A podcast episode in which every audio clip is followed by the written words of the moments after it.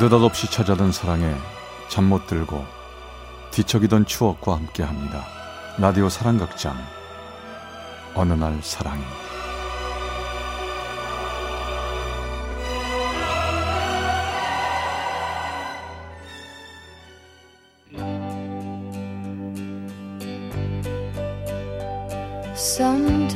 Sometimes love will bloom in the springtime. 사랑의 체험수기 어느 날 사랑이 제 246화 한 번도 상처받지 않은 것처럼.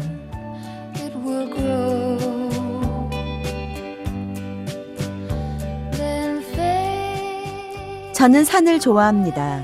병원에서 근무하던 저는 시간이 날 때마다 산에 가서 스트레스를 해소했고요. 혼자보다는 여럿이 함께하는 게 좋을 것 같아서 등산 동호회에 가입했습니다. 그날은 설악산으로 가는 날이었죠.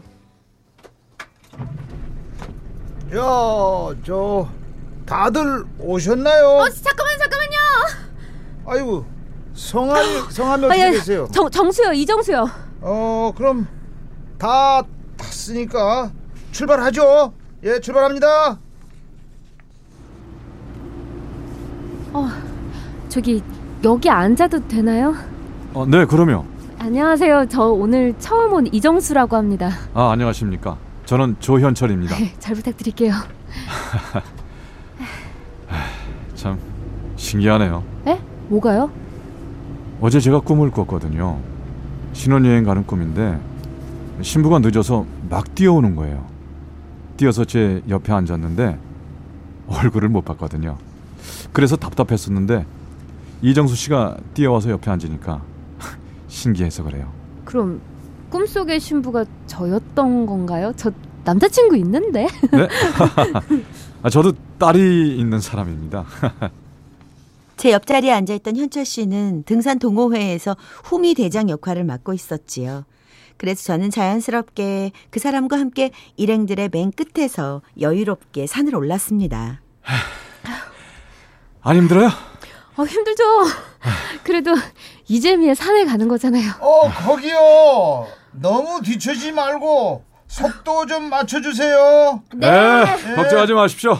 아, 거기 가만히 있어봐. 내가 어, 기념 사진 하나 찍어줄게요. 그렇지. 이렇게 쳐다보고 옳지. 하나, 둘, 스마일 찍습니다. 그날 그렇게 산을 오르고 내릴 때 하루 종일 옆에서 짝꿍이 되어 주었던 현철 씨는 그 이후 제가 친구들과 산행할 때 동행하기도 했고 가끔 동호회 사람들과 어울려서 도토리묵에 막걸리를 마시기도 했지요. 저기 현철 씨 애기 사진 좀 보여줘요 딸 있다면서요 아, 우리 딸이요? 이쁘죠? 자요. 봐요, 사진. 정말 귀엽다 귀엽죠? 아니 근데 아빠 안 닮았는데요 눈이 동그란 게 아이고 와이프가 미인이신가 봐요 그러면 미인이죠. 다음에 같이 나오세요. 다 같이 보면 재밌겠다.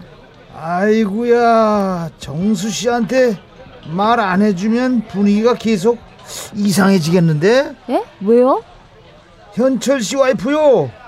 몇 년 전에 세상을 떠났어요. 그래서 지금 현철 씨 혼자 딸내미 키우고 있어요.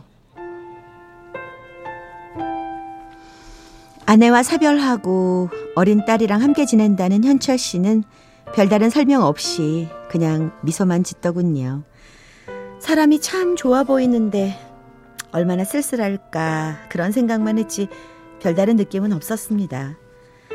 그런데 그 무렵 저의 애정 전선에 문제가 생겼습니다. 진짜 미치겠네 나한테는 설명 한 번 없이 주식하고 돈 날리고 회사 옮기고 아 도대체 왜 이래 우리 요즘 좀 이상하지 않아? 자기 왜 이러는 거야? 야 정수야 나도 지쳐 우리 그만 헤어지자 뭐? 헤어져? 만나기가 힘들지 헤어지는 건 잠깐이었습니다. 저는 이별의 아픔을 잊기 위해 더 열심히 일했고 시간이 날 때마다 산에 올라가 마음을 가다듬었죠. 아, 아 좋다. 역시 산이 좋아요, 그죠? 그쵸 아 내려가기 싫다. 이제 좀 나아졌어요? 얼굴이 많이 헬스케졌는데. 뭐 남자친구랑 오래 사귀었고 사귀면서 문제도 많았는데 그냥 덮어지고 모른 척 했던 게 결국 뭐 터진 거죠. 그래서 이제 정말 헤어진 거예요? 마음은 아픈데 다시 돌아가고 싶진 않아요. 그럼 정수 씨, 내가 선물 하나 해도 돼요? 선물이요? 어휴 좋죠. 선물 싫어할 사람 있어요? 이런 거 부담 주는 건 아닌지 걱정되긴 하는데 그래도 꼭 주고 싶었어요. 자, 이거. 어휴 산에서 선물도 받고 좋네요. 와 이게 뭐예요? 어머 이 이 이거 아, 비, 비싼 거 아니에요. 그냥 정수 씨가 끼면 잘 어울릴 것 같아서 샀습니다. 그래도 반지 선물은 좀 그렇잖아요. 저 정수 씨 좋아하고 있어요. 내 마음 받아주지 않아도 괜찮지만 그래도 나 혼자 계속 이렇게 조- 좋아하는 건 괜찮죠? 그 남자에게서 받은 반지 선물은 제 마음의 짐이 됐고 저는 결국 이튿날 아침 그 사람의 회사로 반지를 돌려보냈습니다. 선물을 돌려보내고 나서 제 마음도 편하지만은 않았는데 현철 씨는 아무런 소식도 없었습니다. 그러다 며칠 후 전화가 왔죠. 정수 씨, 여보세요 현, 현철 씨. 아, 어, 왜 그래요? 울어요? 무슨 일 있어요? 아니요.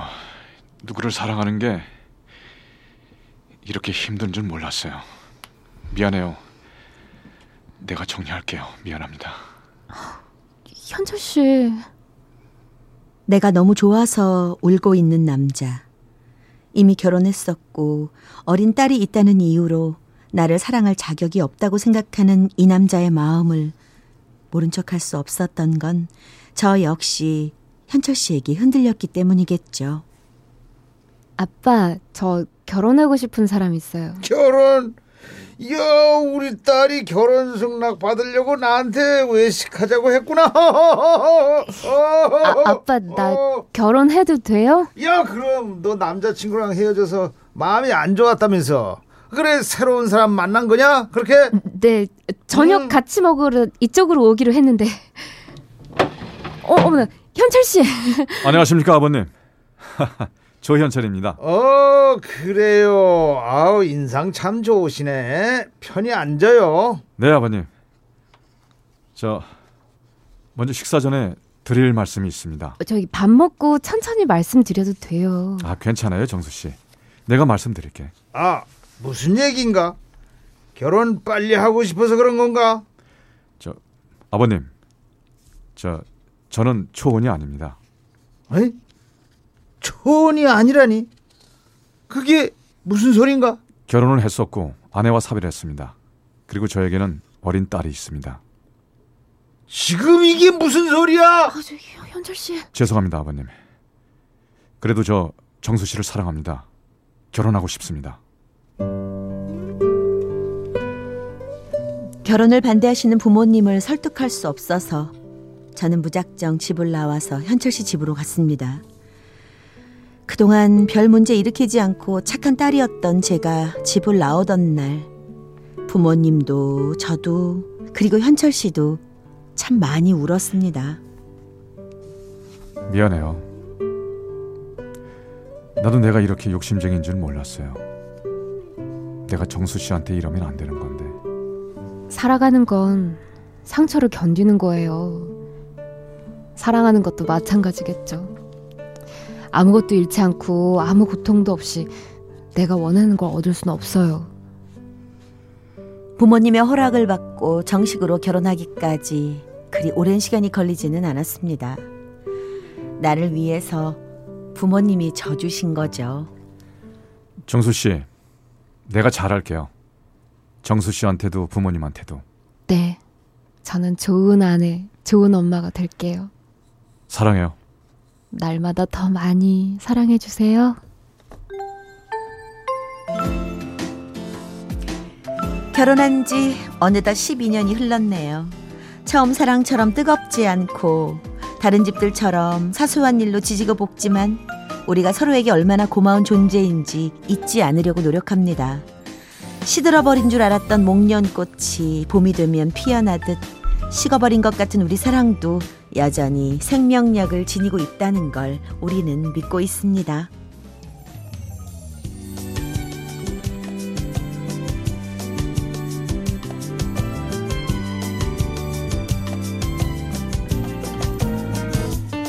서울 용산구에서 이정수 씨가 보내주신 어느 날 사랑이 246화 한 번도 상처받지 않은 것처럼 편이었습니다.